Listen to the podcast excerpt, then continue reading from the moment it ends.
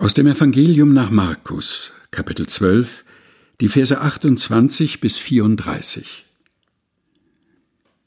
Ein Schriftgelehrter war dazugekommen und hatte die Auseinandersetzung mit angehört.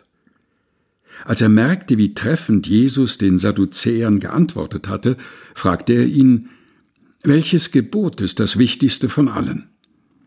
Jesus antwortete, das wichtigste Gebot ist dieses, Höre Israel, der Herr ist unser Gott, der Herr allein. Du sollst den Herrn, deinen Gott, lieben mit deinem ganzen Herzen, mit deiner ganzen Seele, mit deinem ganzen Denken und mit deiner ganzen Kraft.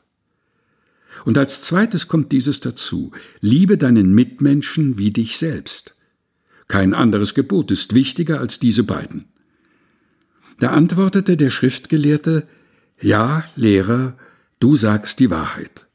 Einer ist Gott, und es gibt keinen anderen Gott außer ihm. Ihn zu lieben mit ganzem Herzen, mit ganzem Verstand und mit ganzer Kraft, und seinen Mitmenschen zu lieben wie sich selbst, das ist viel wichtiger als alle Brandopfer und anderen Opfer. Als Jesus merkte, mit wie viel Einsicht der Schriftgelehrte geantwortet hatte, sagte er zu ihm, Du bist nicht weit weg vom Reich Gottes.